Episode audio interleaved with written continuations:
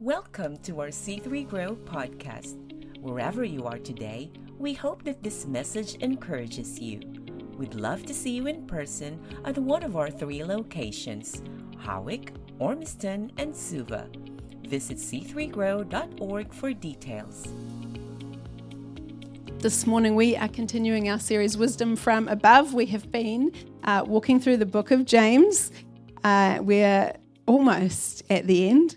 Uh, this morning we're in James 5, 7 to 12. You can start turning there now if you like.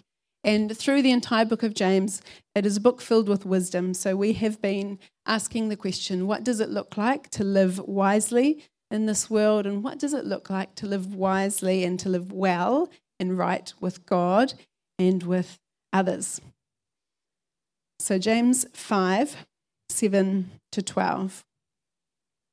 Be patient, therefore, brothers, until the coming of the Lord.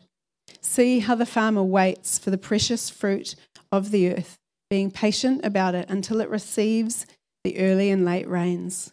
You also be patient. Establish your hearts, for the coming of the Lord is at hand. Do not grumble against one another, brothers, so that you may not be judged. Behold, the judge is standing at the door.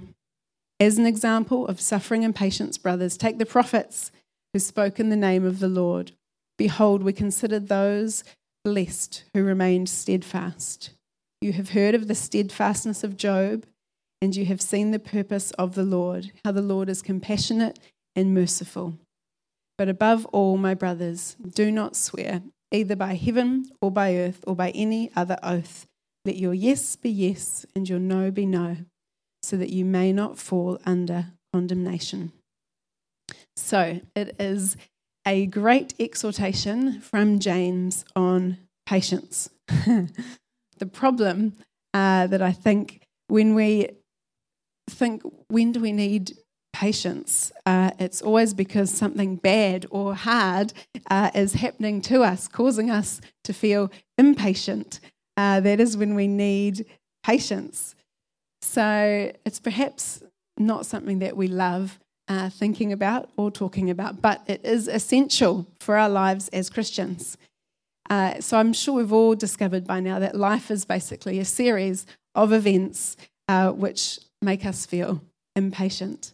Life is filled with all kinds of trials, trials that we would like to speed up, that we would like to go around, bypass, or avoid completely.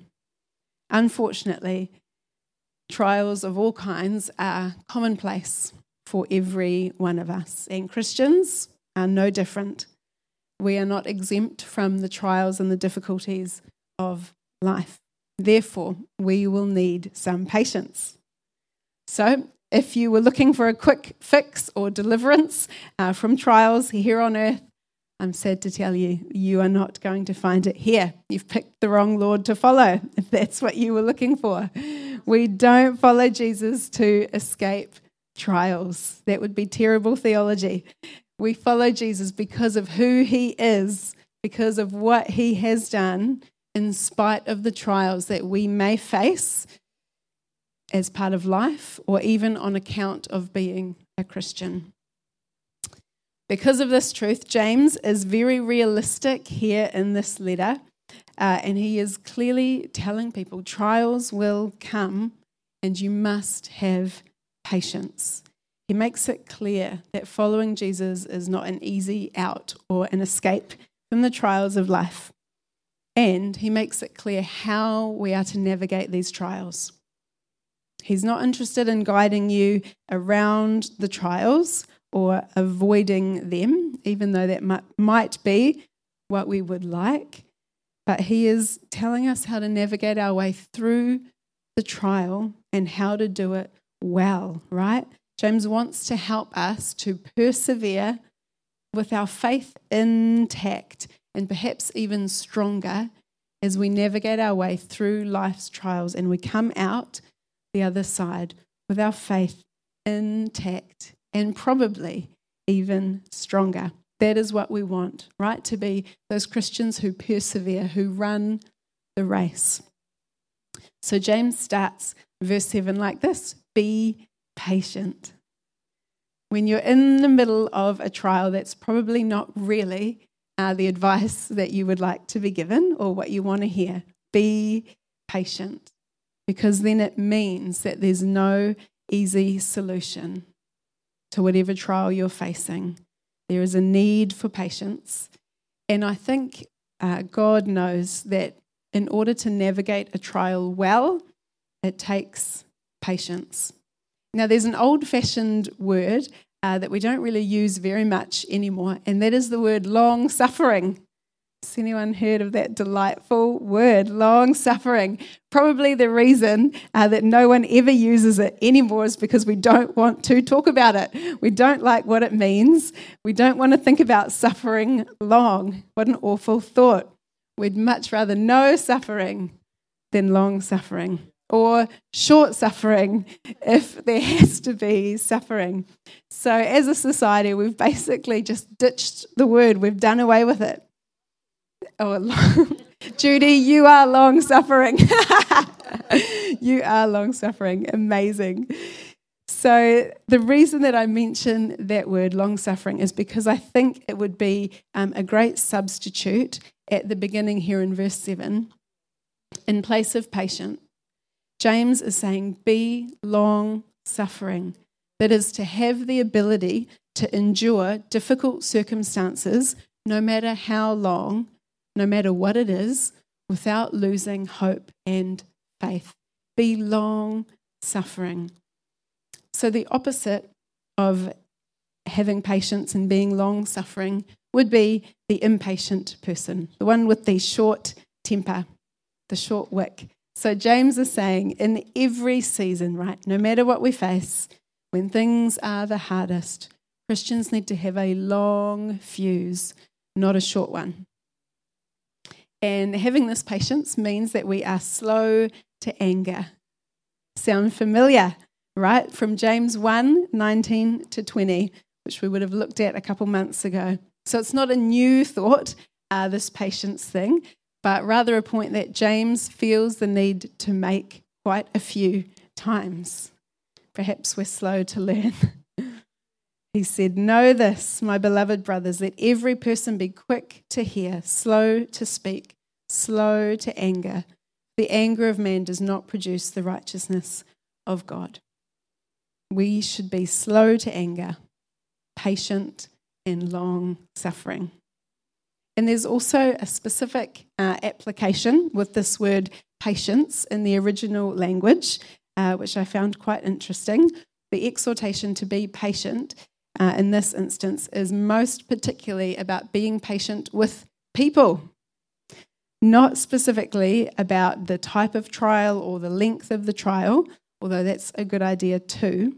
Sometimes people are part of whatever trial we're going through. Sometimes other people are the trial that we are going through. So, either way, the exhortation here is to not be angry. Don't have a quick, short temper towards others as we go through our trial, whatever it may be, and however long it lasts. So, why does God want us to be patient? Aside from the fact that it is good for us and good for the people around us, I think it's because it is God's character. God is like that. God is long suffering and patient. And we're called to emulate and to copy God's character, to grow up into Him. Our sanctification, that ongoing journey of us becoming more and more Christ like, that involves us becoming more and more patient. And God, I mean, God's patience with us right? Just stop and reflect on that for a moment. How patient is God with you? I am so thankful, so thankful for God's patience with me. He is long suffering with me. And I know that it's not what I deserve, it's not what any of us deserve. We're not worthy of God's patience, but He gives it to us anyway, which makes it just um, all the more amazing, right? It's completely undeserved. So here's my thinking if a holy God can be patient with me, then I can be patient for a little while while I wait for God to intervene on my behalf.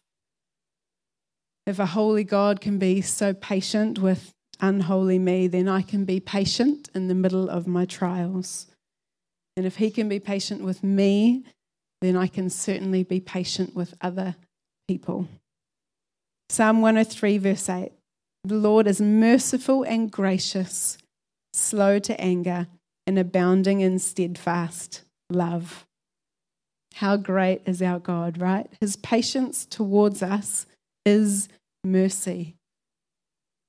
He is merciful and gracious, slow to anger, and abounding in steadfast love. As I was reading that, I thought, man, I want to make that my goal. How great would it be if people said that about me? How great would it be if that is what people said about you? How merciful and gracious is Solari. She's slow to anger, she's abounding in steadfast love. I think that is a great goal to set for ourselves today. That we would be known for our mercy, for our grace, for our patience. People who are slow to anger and abounding in love. These qualities will help us to endure the trials that we face and keep our faith intact. So, to help us, uh, a few practical points that we can pull out of this text um, to help us look at how we could be a little more patient, particularly in the midst of trials and particularly with people. So, the first idea is to keep your hope ultimately in Christ's return, not in anything else. This is a major theme from today's passage. If you look back through it, did you notice all the references to the return of Christ? He doesn't um, kind of go into any detail about what's going to happen in end times, but he makes several um, references to it. The great return of the Lord. Uh, James 5, verse 7 Be patient, therefore, brothers, until the coming of the Lord. Verse 8 You also be patient, establish your hearts, for the coming of the Lord is at hand. And verse 9 Behold, the judge is standing at the door. I find for me, the older I get, the more trials that I go through, and the more I just long for Christ's return. He could come home today and I will be happy. I long for his rule and his reign. My hope is in him and his return. And I think that's the work of the Holy Spirit in us when we long uh, to have him come. That is His hand, the Holy Spirit actually moving in our lives and starting to bring about something positive through a trial. Right? When we're in the midst of heartache, we turn to God and we remember and we think, He's coming. Right? It's not going to be like this forever. And so, if a trial can somehow develop my longing and anticipation for the return of Christ, even though it's difficult, then the trial isn't without um, some kind of positive effect. And I think that, that perspective can help us to be a little more patient. Keeping our hope in Christ's return reminds us it's not always going to be like this. This trial will not last forever. It might last for a while, but it's not forever. It will pass or Christ will return. And when Christ returns, right? Every trial, every hard thing will be made right, will be made good and perfect. Everything upside down will be turned right way up. It is such good news. Long suffering is long, but it is not eternal. Praise God. Peter says, speaking of Christ's return, 1 Peter 1 6, in all this you greatly rejoice, though now for a little while you may have had to suffer grief in all kinds of trials. Right? We can be encouraged that the little while that you may have suffered grief in all kinds of trials, it is indeed little when we place it next to eternity as our perspective. It feels long in the moment, but we can remember, man, this trial compared to all of eternity in paradise with Christ, this isn't so much. It is indeed just a little while, as Peter says. You know, the second coming of Jesus, that is the hope of the church, the hope of Christ's return. It is a proven, proven over and over again, effective like balm. It brings healing to the pain of the trials and suffering of this life. And you know, the writers of the New Testament, I think they knew this. They always included eschatology, in times, in their pastoral responses to people who were suffering, going through persecution. They always referenced the coming of Christ because they know that is the great hope. That is what our soul needs the greatest hope that we need to keep persevering, to keep enduring. So that's the first thing to say about how we can be more patient is to keep our hope ultimately where it should be in Christ's return, not on anything of this earth. So here's another idea about helping us to be more patient in the midst of trials. Uh, in verse 8, there's this beautiful phrase, and it says, Establish your heart. Establish your heart. What does that mean? I think it is talking about the commitment of your heart. It's about having a heart that is fully committed and loyal to Christ, a heart that seeks Him above all else, a heart whose whole allegiance is to Christ. Remember earlier in James 1, he talked about a double minded man, unstable in all his ways. So to establish our heart is the opposite of this. God desires us to have a singular focus of our heart, not to be double minded. He calls us to be stable in our commitments and single minded in faith. And I think um, what would help us to be more stable and committed and probably a little more patient uh, is if we can be stable and committed to our spiritual disciplines. Those are the things that keep us grounded, that keep us focused on Christ. I think our faith and our hearts are not so easily shaken when we are committed and focused on spending time in prayer, spending time in the Word of God, coming weekly to fellowship and worship corporately and to hear His Word preached. Those things, they keep us solid and grounded, established hearts. Be committed to those things that God asks us to do. And I think you'll find, you know, a daily commitment to those things you feel the difference. You feel the difference.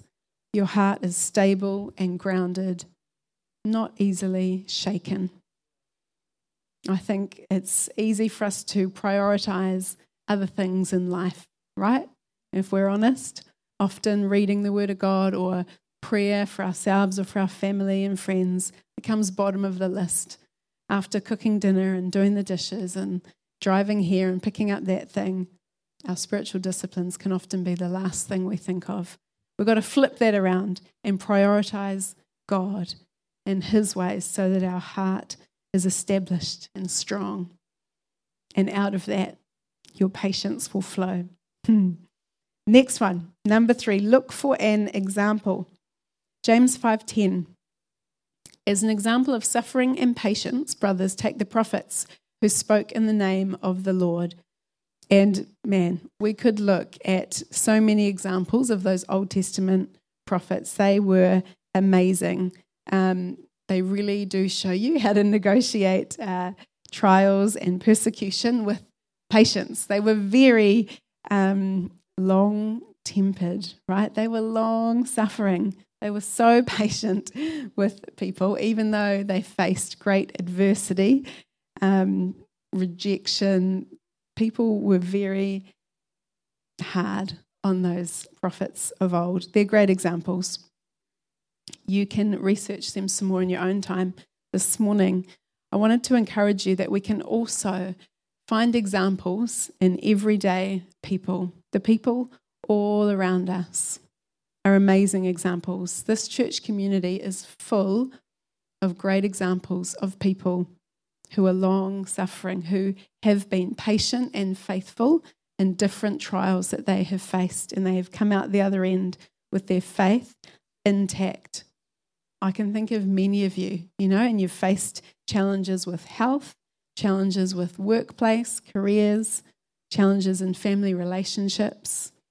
And your patience and your commitment to Christ in the midst of these trials, it is such an example and so encouraging to the people around you. You never know what your testimony will do in someone else's life. So I think, man, how do we go about finding these examples? How do I know what's happening in other people's worlds? Here's a couple great ideas for you. I have always found that being part of a connect group actually puts me in the right place to hear about other people's trials, their victories, what they have been through, what they have walked through. When you're in that environment, people open up and they share their life with one another. That is an awesome place to be encouraged and find examples of people who have been patient through trials. So if you're not part of a Connect group here, please come and talk to Judy afterwards. We've got heaps of great Connect groups that you can be a part of. It is so helpful for your journey, so helpful uh, in maturing your faith.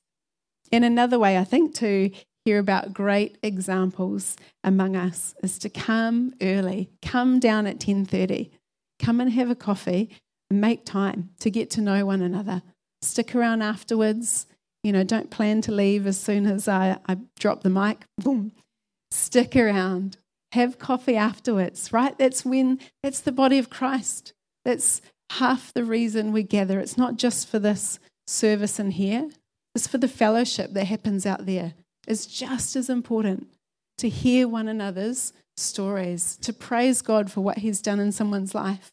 And along the way, you are so encouraged. God has designed us, right, to be in fellowship, to be in a church community is so helpful for us. So, here's what we've covered so far helping us to be patient, keeping our hope ultimately in Christ's return, establishing our heart, looking for examples around us. And here's another one to look forward to God's blessing James 5:11 says, "Behold, we consider those blessed who remained steadfast." I think this follows on very well from the previous point as we look for examples to follow and inspire us in our patience, we can consider the blessings in people's lives as a direct result from their steadfast spirit and the patience that they have shown. God blesses those who endure, both in this life and the next to come right? It's such an amazing thought, and I think it gives us some perseverance to be patient with whatever you're facing. We can look forward to God's blessing. We can see it in other people's lives, and we can see it in our own. Great to remain thankful and aware of God's blessing. And the last thought, number five, says, Behold the character of God. James 5:11.